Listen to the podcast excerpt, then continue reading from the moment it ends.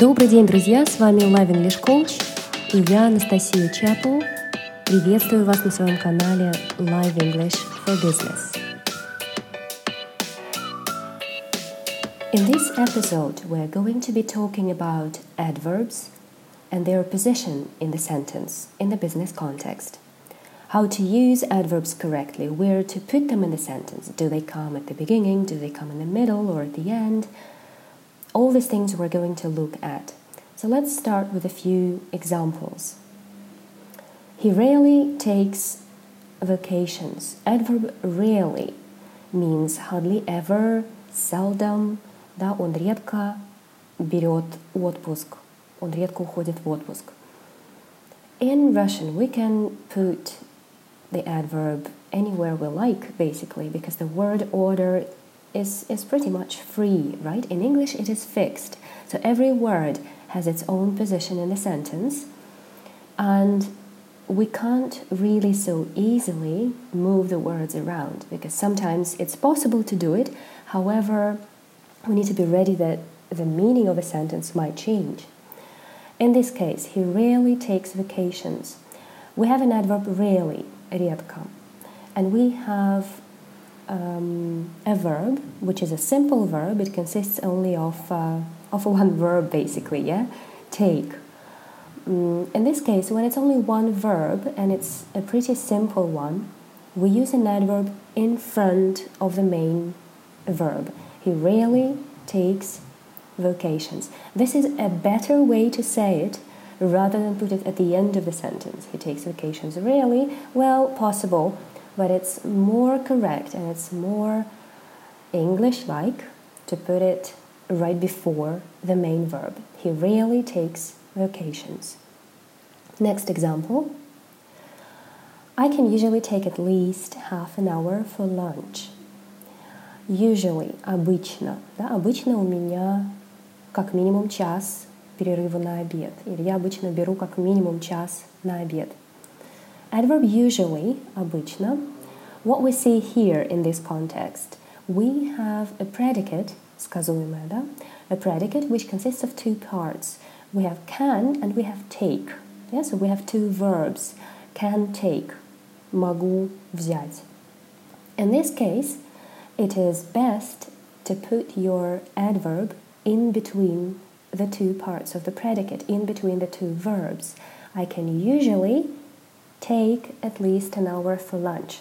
It doesn't mean you cannot say usually I can take or I can take at least an hour for lunch. Usually it's all possible, but here we're talking about which option is better, which option will help you sound more English like, which option is more natural for the English language.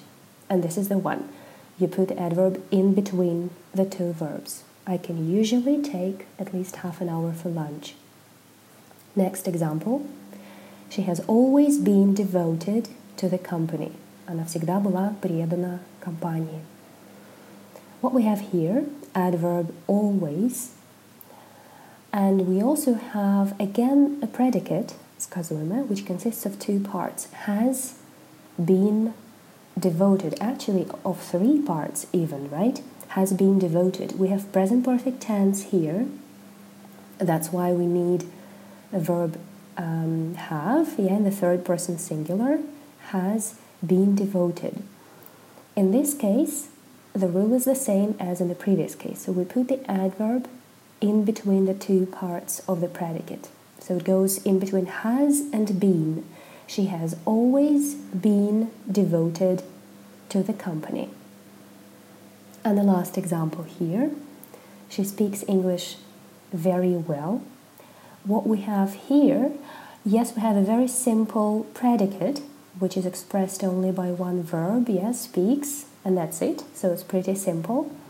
But what we also have here, we have a direct object, прямое дополнение, говорит, um, по-английски говорит, на каком? На английском, да? В русском это косвенное дополнение получается, потому что у нас есть предлог, да, говорит на чем. В английском это прямое дополнение без предлога. Да? She speaks English. She speaks what? She speaks English. This is a direct object. So whenever we have a direct object which follows the main verb, we need to put the adverb after this direct object. So we can't say she speaks very well English, that's not correct. We should say she speaks English very well. So, once again, a small recap of the four examples. He rarely takes vacations. Simple verb, we put the adverb in front of the verb. He rarely takes vacations. I can usually take at least an hour for lunch. Predicate consists of two verbs, can and take. We put the adverb in between. I can usually take at least an hour for lunch. She has always been devoted to the company.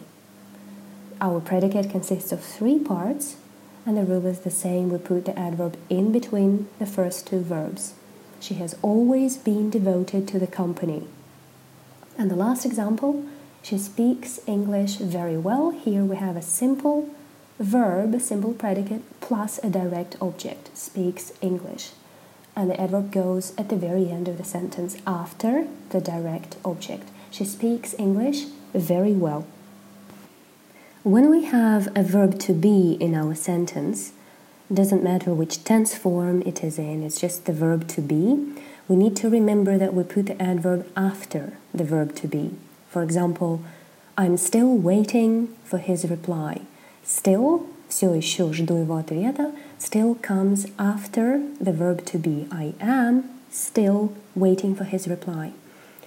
If we dig a little bit deeper into the structure of the English language, we will see that our predicate, сказуемое, consists of two parts, am and waiting.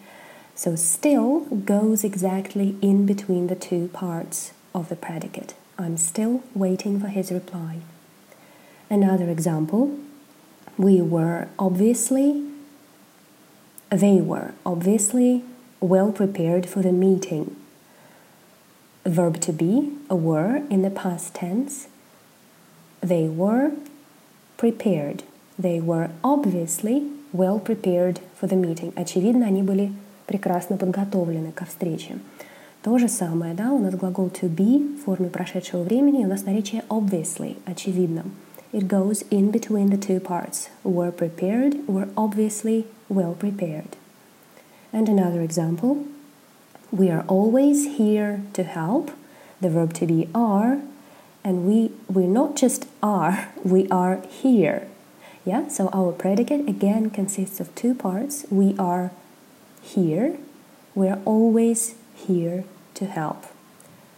So once again, every time we see the verb to be in the sentence, we need to remember that the adverb goes directly after it. I am still waiting for his reply. They were obviously well prepared for the meeting. We're always here to help. We use adverbs really a lot in English, in our everyday speech, in business, just everywhere and all the time. We use adverbs because they help us to say how, where, when, how often something is happening or something is being done Um, quickly, быстро, by train, by plane, самолетом, поездом, alone, в одиночку, uh, on the first, second, third floor, да, на каком этаже, recently, недавно, a couple of weeks ago, and so on. So a lot of examples. Let's have a look at a few more examples in the business context. Prices have gone up excessively. Excessively наречие до крайности, да, чересчур выросли Цены. Наречие excessively – вспоминаем сразу excess luggage, да, чрезмерный вес багажа, перевес. Наречие образовано от того же прилагательного. Prices have gone up excessively. I am terribly sorry for this mistake. Мне ужасно жаль. Да, добавляем такой emphasis на то, как мне очень-очень жаль. Я раскаиваюсь. I'm terribly sorry for this mistake. Any negotiation is completely out of the question. Мы не собираемся вести никаких переговоров. Абсолютно даже это не обсуждается. Да? Тоже категоричности речи нашей добавляет наречие completely. Any negotiation is completely out of the question. She is absolutely amazing. For example, she delivered a fantastic presentation. Everyone was so pleasantly surprised, and it was such a success. She was absolutely amazing. Э, наречие степени, да, настолько в превосходной степени она была amazing, абсолютно, совершенно amazing она была. They totally disagree with our position. Они абсолютно точно, категорически не согласны с нашей позицией, тоже добавляет нашей речи такой острый оттенок категоричности. They totally disagree with our position. Не всегда это вежливо, но иногда контекст требует именно категоричности да, в английском языке. They totally agree with our position. Sorry, disagree with our position. It has been remarkably successful, the campaign, for example. Uh, remarkably, в высшей степени, выдающийся, очень заметный, да, наречие. It has been remarkably successful. We also use adverbs a lot when we talk about some rate of change, yeah, some statistics. For example, if we have a look again at the example we had with prices, prices have gone up excessively. Excessively до крайности, чересчур. Uh, what else can it be? Prices have gone up substantially, очень заметно, очень серьезно. Substantially, очень существенно. Prices have gone up to some extent, но в какой-то степени, да, цены выросли, уже влияние немного меньше, чем, чем substantially. Prices have gone up to some extent. Or we can say prices have gone up slightly. Цены немного выросли, да, то есть градация у нас идет от самого большого значимого к самому маленькому, менее значимому. Substantially, to some extent, or slightly. If we talk about the rate or the speed um, of the growth of prices, we can say prices have gone up rapidly or sharply. Они подскочили очень быстро, очень резко. Prices have gone up rapidly. Prices have gone up sharply.